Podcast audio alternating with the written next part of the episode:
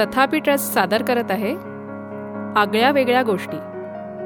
कधी बोललेल्या तर कधी न बोललेल्या आगळ्या माणसांच्या वेगळ्या गोष्टी आगळ्या वेगळ्या गोष्टी.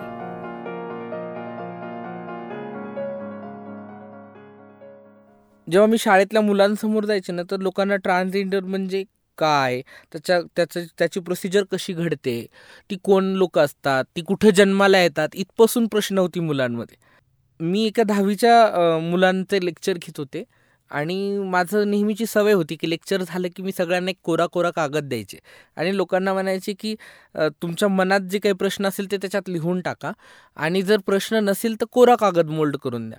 कारण की मला एक अनुभव आला होता की लोकांना प्रश्न नस असले तरी ते विचारत नाहीत. कारण की शेजारचा विचारत नाही आहे म्हणून. मग मी सगळ्यांनाच कागद द्यायचे. ज्यांना प्रश्न आहेत त्यांनी लिहा ज्यांना नसतील त्यांनी कोरा कागद घडी करून द्या.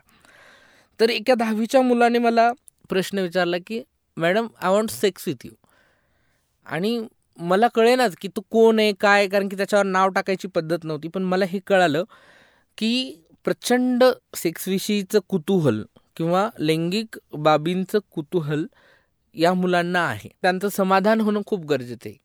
त्यांना त्याबाबत सांगणं समजावणं की त्यांनी कुठल्या वयात काय केलं पाहिजे कसं वागलं पाहिजे त्यांच्या शरीरात होणाऱ्या बदलाला किंवा त्यांच्यासोबत घडणाऱ्या गोष्टींना कसं फेस केलं पाहिजे. बऱ्याच मुलांसोबत लैंगिक अन्याय अत्याचाराचे किस्से सुद्धा ते कागदावर लिहून टाकायचे की माझ्यासोबत असं झालं तसं झालं पण मी कुणाला सांगू शकलो नाही शेअर करू शकलो नाही. मला अजूनही आठवते माझ्या शाळेतल्या शिक्षकांना मी सांगायचे की सर मला त्यानं छेडलं. आणि मग आमचे सर मला म्हणायचे की तू मुलासारखा वाग ना. मग तुला कोणी छेडणार नाही. पण असं नाही ना मी मुलासारखं का वागावं? मी माणसासारखं वागत होते ना. मी काही वेगळं विचित्र काहीच करत नव्हते. माझे हावभाव थोडेसे गर्लिश असणं माझ्या बोलण्याची पद्धत थोडीशी बायकी असणं हे मला जज करण्याचं कारण असू शकत नाही. हे कुणालाच जज करण्याचं कारण असू शकत नाही. आणि हेच प्रॉब्लेम आजच्या पिढीतली किशोरवयीन मुलंसुद्धा फेस करताना मला दिसत होती. मी त्यांच्यासोबत गप्पा मारल्यामुळे त्यांना एक एक स्टेज मिळालं होतं की जिथे ते एक्सप्लोज होऊ शकत होते. म्हणजे दिव्य मराठी नावाच्या एका पेपरमध्ये जेव्हा मी लिहित होते तेव्हा त्याच्या रिप्लाय येताना बऱ्याच एल जी बी टी कम्युनिटीतल्या किशोरवयीन मुलांचे अकरावी बारावी शिकणाऱ्या मुलांचे मेल यायला लागले. तर त्या मेलमध्ये ते सांगत होते की ताई एक्झॅक्ट आम्हाला हेच म्हणायचे जे तुम्ही लिहितायत. जे तुम्ही लोकांना सांगतायत आम्हाला हेच म्हणायचे आमच्या आईबाबांना आम्ही तुमचे लेख देतोय त्यांना सेन्सिटाईज करण्यासाठी. या सगळ्यांमध्ये औरंगाबादवरनं एक ईमेल आला होता मला ज्यात त्याने सांगितलं होतं की या सगळ्या लेखांची परिणिती म्हणून माझे पालक या विषयावर खूप सेन्सिटाईज झाले आणि मला त्यांना सांगायला खूप सोपं गेलं की मी गे आहे म्हणून. आणि त्यांनी ते खूप तितक्याच सहजपणे किंवा त्रास जरी झाला असेल त्यांना तरी त्यांनी ते खूप मॅच्युअर्डली ऐकून घेतलं. तर माझ्या लिहिण्याचं मला असं वाटतं की हे मोठं फलित आहे. आणि माझ्या बोलण्याचं पण हे मोठं फलित होतं की लोक माझ्याजवळ एक्सपोज व्हायला लागली होती सांगायला लागली होती त्यांचे अनुभव शेअर करायला लागली होती. त्यांच्या मनातले गिल्ड सांगायला लागली होती की मी आजपर्यंत गे लोकांविषयी अशी ग्रहितकं धरून होतो आणि आत्ता मी असं धरणार नाही असं बोलणार नाही. किंवा गेकडे मानवी दृष्टिकोनातनं पाहिजे लेस्बियन्सकडे मानवी दृष्टिकोनातनं पाहिजे त्यांना मी मित्रमैत्रीण बनवेल त्यांच्याशी मी चांगलं वागेल. कन्फेशन बॉक्स सारखं एक झालं होतं की खूप जण स्वतःच्या आयुष्यातले चुकीचं वागलेल्या कृती पण मला येऊन सांगायला लागलं. मी एकदा रेल्वेत मागणाऱ्या हिजड्यासोबत वाईट वागलो होतो. आय एम सॉरी याच्यानंतर मी तसं वागणार नाही. तर ते होताना दिसत होतं मला. या सगळ्यांमध्ये मी स्वतःला शोधत होते. कारण की हे सगळं माझ्यासोबत पण अगोदर घडलेलं होतं. ज्यावेळेस मी बोलत नव्हते. तर हे सगळं करत असताना मला बऱ्याच वेळा लोकांचा प्रश्न यायचा की तुम्हाला एवढं कळतं? मग तुम्ही एवढ्या विषयांवर एवढं मस्त बोलता? एवढं छान नॉलेज आहे तुमच्याकडे? मग तुम्ही नोकरी का नाही करत? तुम्ही पारंपरिक पद्धतीने मागता का? आणि मग तुम्ही शिकत का नाही पुढे? तर मग माझे डोक्यात आलं की खरंच यार आपण ट्राय करायला पाहिजे शिकायला पाहिजे काहीतरी प्रयत्न करायला पाहिजे. आणि मग मी लोकांचं डोक्यात ठेवून आणि स्वतः काहीतरी करायचं अशा जिद्दीने घर सोडलं. माझ्या गुरूंना सांगितलं की मला जॉब लागलाय आणि मी पुण्याला जाणार आहे राहायला वगैरे. त्यातनं मग मी शिकण्याचा प्रयत्न करून पाहिला. पण जर तुम्ही शिकायला गेलात तर तुम्हाला नोकरी करायला जमत नाही. पार्ट टाइम नोकरीवर तुमचं शहरांच्या जागेवर कुठल्याही पुणेच नाही कुठल्याही शहरामध्ये तुमचं धकत नाही. स्कॉलरशिप सारखी सुविधा तुम्हाला उपलब्ध नाही. ॲज अ ट्रान्सजेंडर म्हणून तुमच्याकडे कुठल्याही स्कॉलरशिप नाही आहेत भाड्याची घरं परवडत नाहीत.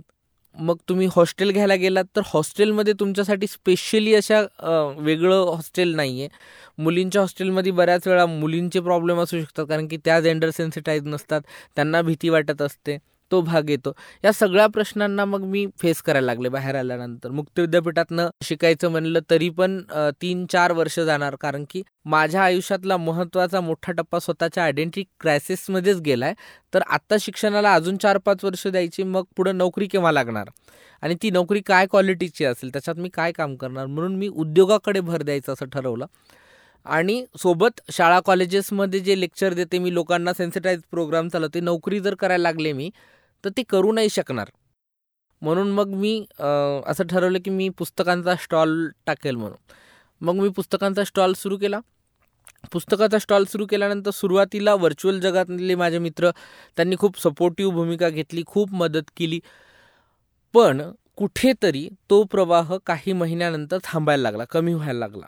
आणि मला अक्षरशः म्हणजे ते पुस्तकांचं ओझं व्हायला सुद्धा त्या भाड्याचं सुद्धा येऊन पडायचं की याच्यातला भाड्याचा खर्च सुद्धा निघालेला नाही आहे मग काय करायचं? उपजीविकेचं कसं? हे करत असताना वर्ष गेलं त्या वर्षभरात माझ्यावर कर्ज होत गेलं थोडं थोडं थोडं थोडं थोडं. पण शिका म्हणणाऱ्यापैकी कुणीही समोर येत नव्हतं की शिकण्यासाठी तुला ही मदत घे किंवा नोकरीसाठी तुला हे कर. आणि मग ह्या सगळ्यामध्ये मला म्हणजे बोलायचे बरेच जण. ॲक्टिवली काही माझ्या हातात पडत नव्हतं. इथपर्यंत की मी ज्या ठिकाणी लेक्चरसला जायचे तिथे पण मला उपजीविकेपुरतं असं मानधन नव्हतं मिळत. म्हणून मग मी परत गावी गेले आणि असं ठरवून टाकलं की परिवर्तनाच्या मध्यावर जन्माला आलेली बाई आहे मी. मी जरी भीक मागितली तरी माझ्या पुढच्या पिढ्यांना भीक नाही मागू देणार. त्याच्यासाठी सेन्सिटाईजचं काम आणि भीक मागण्याचं काम. दोन्ही सोबतच करावं लागणार आहे मला. लोक त्याला भिक्षुकी वगैरे म्हणतात हक्क वगैरे म्हणतात. पण मला असं वाटतं की भिकेचं ग्लोरिफिकेशन आहे ते उदात्तीकरण आहे दैवीकरण आहे. आणि मला व्यवस्थेतून बाहेर ठेवण्याची करून ठेवलेली एक सोयीची सोय आहे. म्हणून मी त्या सगळ्याकडे पाहते. आणि मला परत माझ्या स्ट्रक्चरमध्ये जावं लागलं. मला शिकता आलं नाही कारण की कुठल्याही स्कॉलरशिप माझ्या मदतीला नव्हत्या. मला हॉस्टेल नाही मिळाले. मला सोशल सिक्युरिटी नाही मिळाली. कारण की मी मी जिथे राहायला होते तिथे दर आठ दिवसात कुणीतरी माझ्या मागे यायचं पाठलाग करत यायचं. माझ्याकडे बाईकडनं किंवा सेक्स वर्करकडनं जी अपेक्षा ठेवली जाते ती माझ्याकडनं ठेवल्या जायची. मग परत तेच भांडणं तणणं शेजारी म्हणायचे की खाली करा रूम आणि सगळे ते तुमच्यामुळं आम्हाला वाद नको. कारण की इथे कुणालाही कुणाचं सिक्युरिटी म्हणून उभं राहायला वेळ नाही. सगळेजण नुसते धावत आहेत नुसते धावत आहेत अशा परिस्थितीमध्ये जिथे महिलांवर अन्याय अत्याचार एवढे मोठ्या प्रमाणात होतात पुरुषांवर एवढे मोठ्या प्रमाणात अन्याय अत्याचार होतात अशा परिस्थितीत समाजातून बेदखल केलेला हजारो वर्षापासून गावाबाहेर राहणारा जगणारा एक समुदाय त्यांच्या सिक्युरिटीचा प्रश्न तर दूरच राहिला. त्यांच्यासाठी तर कोणीच मध्ये पडणार नाही. आणि ते अनुभव माझ्या वाटायला येत होते.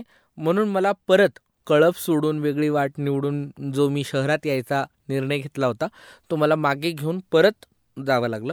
आणि मला असं वाटतं की आजचा हा जो संवाद तुम्ही ऐकत आहात हा माझ्या पुढच्या पिढ्यांना त्या प्रवासाला जाऊ नये त्यांच्या वाट्याला तो प्रवास येऊ नये म्हणून आहे. तुम्ही त्यांना मदतीला उभं राहावं त्यांना सोशल सिक्युरिटी द्यावी. इकॉनॉमिकल सिक्युरिटीसाठी पॉलिसी लेवलला काय करता येतं जेव्हा तुमच्या हातात सत्तास्थानं येतील. कारण की ऐकणारा मोठा गट हा आत्ता विद्यार्थी दशेत असेल. तर त्यांनी त्यांच्या हातात जेव्हा सत्तास्थान येतील तेव्हा त्या सत्तास्थानांचा वापर करून या असल्या गटांसाठी जो अल्पसंख्याक आहे अल्पलैंगिक संख्याक आहे त्यांच्यासाठी काय करता येईल पॉलिसी लेवलला हा विचार करावा. याच्यासाठी मी ही तुम्हाला ही माझी परतीच्या प्रवासातली अनुभव कथा सांगत आहे. मागच्या दोन तीन वर्षापासून वक्ता म्हणून किंवा एक चांगली भाष्यकार म्हणून असं बोलवतात लोक. पण मला असं वाटतं की याच्यामध्ये ना माझं लोकांपर्यंत पोचवणं हा ध्येय नंतरून त्यांचं माझ्या असण्याचा इव्हेंट करणं हा भाग खूप मोठ्या प्रमाणात होता. समजून घ्या. वेळा असं होतं की आम्ही ट्रान्सजेंडरला कसं बोलायची संधी देतोय आम्ही कसे महान आहोत? आम्ही कसे ग्रेट आहोत? की आम्ही क्या लैंगिक अल्पसंख्याक व्यक्तीला बोलण्याची संधी देतोय तसं सांगायचे ते लोकांना की आम्ही कसे ग्रेट आहोत. किंवा त्यांच्या त्या वागण्यामधनं मला ते जाणवायचं तसं की हे त्यांचं ध्येय नाही आहे की माझं मी लोकांपर्यंत पोचावं त्यांना फक्त हवा करून घ्यायची आहे. पेपरात बातम्या याव्यात. लोकांनी त्यांना वा वा करावं की वा काय काय भारी वक्ता बोलवली तुम्ही वगैरे. असं करायचं. त्या मोबदल्यामध्ये मी कशी आली मी कशी बोलतीये याच्यासाठी माझं काय काय नुकसान झालं आहे म्हणजे मी त्या दिवसाचा दिवसाचा खाडा करून आले. मी पोटाला काही खाल्ले का नाही खाल्ले इथपर्यंत सगळ्या गोष्टींचं अज्ञान होतं आणि त्यांना त्याच्यातून निघायचंही नव्हतं. आणि माझ्याकडे व्यवहार कौशल्य असल्यामुळं कारण की व्यवहार कौशल्य असतं तर मी काय बाजारात मागत उभी नसते. माझ्या व्यवहार कौशल्य तुम्हाला शाळांच्या शिक्षणांमधनं देतं. तुम्ही आज जर वर्कर असाल कुठे आज जर तुम्ही कुठल्या कंपनीत काम करत असाल तर त्या कंपनीचे चांगले कामगार होण्यासाठी तुम्हाला शालेय शिक्षणापासून ट्रेन केलं जातं.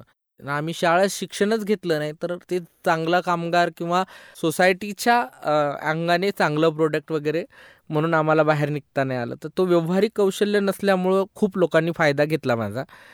बऱ्याच लोकांकडे म्हणजे जाऊन परत येण्यासाठी भाडं कुणाकडे तरी उसणं मागावं लागलेलं आहे. आणि ही माझीच नाही सोशल प्रश्नांवर घेऊन काम करणाऱ्या बऱ्याच लोकांची खंत आहे. माझ्या कम्युनिटीतले तर बरेच म्हणजे माझ्या काही मैत्रिणी रांगोळी छान काढतात मेहंदी चांगली काढतात. तर त्या लोकांना पण लोक बोलवतात. त्यांच्याकडनं मेहंद्या काढून घेतात. वा वा कौतुक करतात कसलं गोड काढली म्हणतात. पण त्यांच्या हातामध्ये त्याचं स्वरूप इकॉनॉमीमध्ये देत नाहीत. त्याच्यामुळं त्या सगळ्या त्यांच्या आर्टला ते उपजीविका म्हणून पाहू शकत नाही. म्हणजे दिशा छान बोलते पण त्याच्या बोलण्यावर तिचं पोट नाही धकू शकत. तर हे जे होणारी घुसमट आहे हा जो ताण आहे तो लोकांनी शेअर केला आहे मजा घेतली आहे त्याची. असं मला वाटतं बऱ्याच वेळा. आणि ते होऊ नये पुढच्या काळात तरी होऊ नये. बोलणाऱ्या लोकांच्या प्रश्नांसंदर्भात बोलवणाऱ्यांना कळालं पाहिजे की याचे काय काय प्रश्न आहेत आणि आपण त्यांना काय काय फॅसिलिटी दिल्या पाहिजे. म्हणजे कोरडी प्रगती नाही होणार. म्हणजे भाषण आणि राशन दोनों मिलेगा. तर असं आहे. इव्हेंट झाले. त्याचप्रमाणे बऱ्याच मला लोकांपर्यंत पोचण्याच्या संधी पण मिळाल्या. सगळंच नकारात्मक होता अशातला भाग नाही. बऱ्याच गोष्टी खूप पॉझिटिव्ह पण होत्या. आजची जी जनरेशन आहे ती खूप पॉझिटिव्ह आहे. आणि ती जजमेंटल हो-, न होता ऐकते. त्याच्यामुळं मला सांगितलेल्या गोष्टी त्यांच्यापर्यंत पोहोचवायला सोपं जातं. आणि मग अशा पोचलेल्या गोष्टी आजचा तरुण ज्या पद्धतीने घेतो ते पाहून मला खूप आनंद होतो. गुगलला पोरं शोधतात पण गुगलला बऱ्याच वेळा गुगलवर अपलोड करणारे ही पेट्रियार्कल मानसिकतेतली माणसं असतात.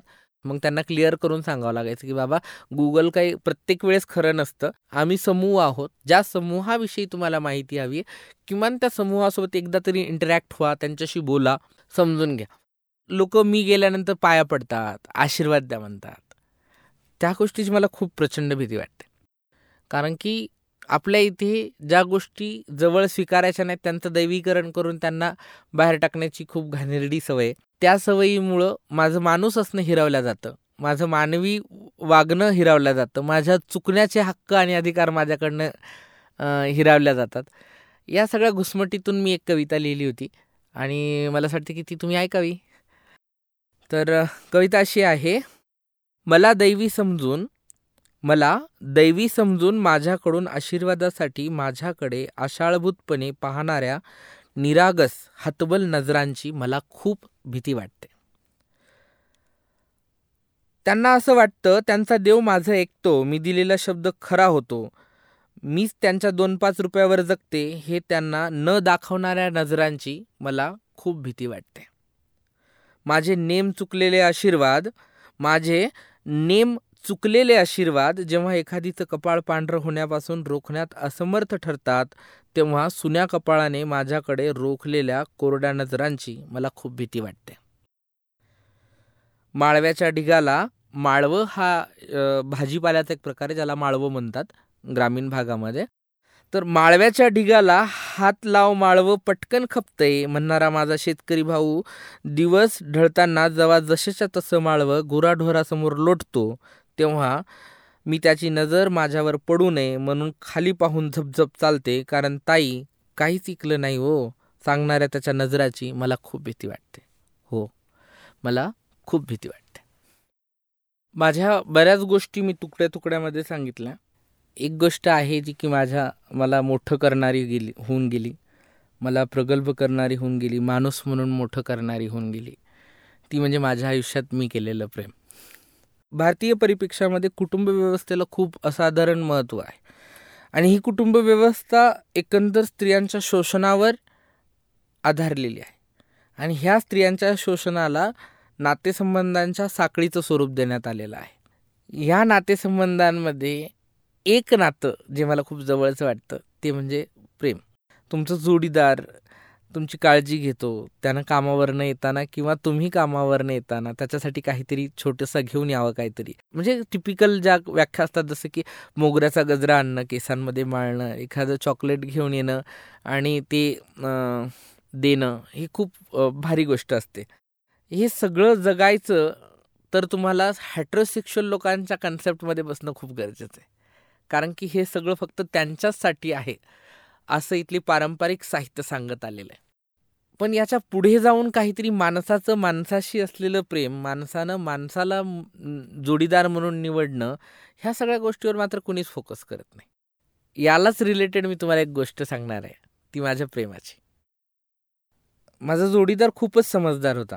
त्याचं शिक्षण कमी असेल पण त्यानं मला कधीच असं हमरी तुमरीनं वागवलं नाही की माझी टिप टिकली खूप मोठी झाली बारीक कर.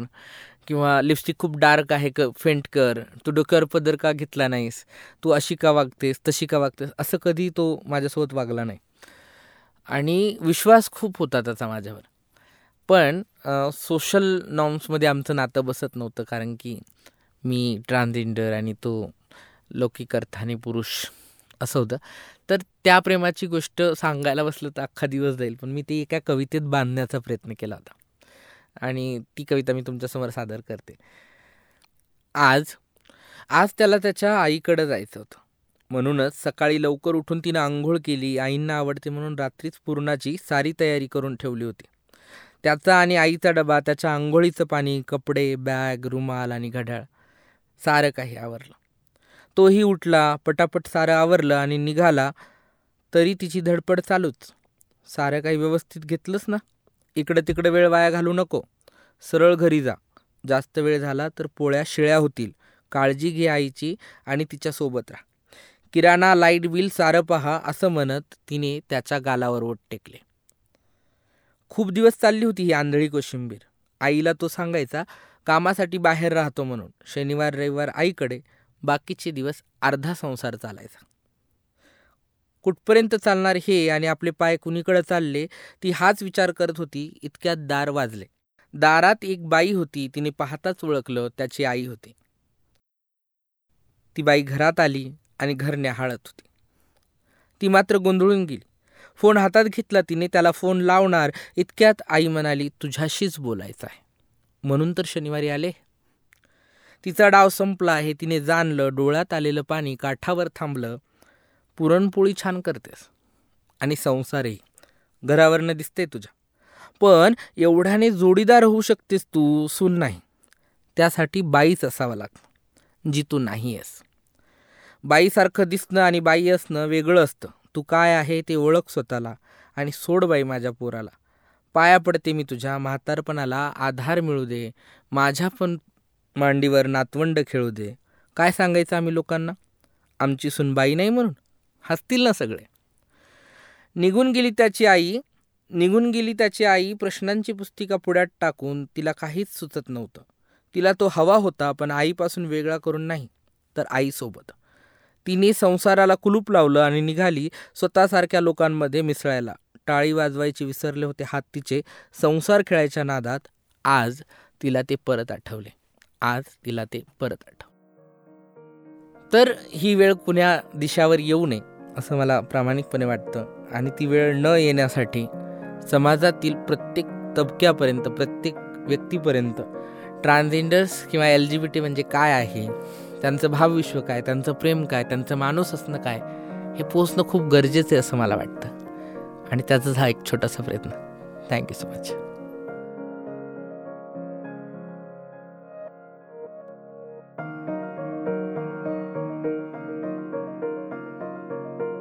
ऐकत रहा आगळ्या वेगळ्या गोष्टी. तुमच्या प्रतिक्रिया आणि इतर काही प्रश्नांसाठी नक्की व्हिजिट करा let's talk sexuality dot com काळजी करू नका तुमची ओळख कुठेही उघड होणार नाही. ऐकत रहा आगळ्या वेगळ्या गोष्टी.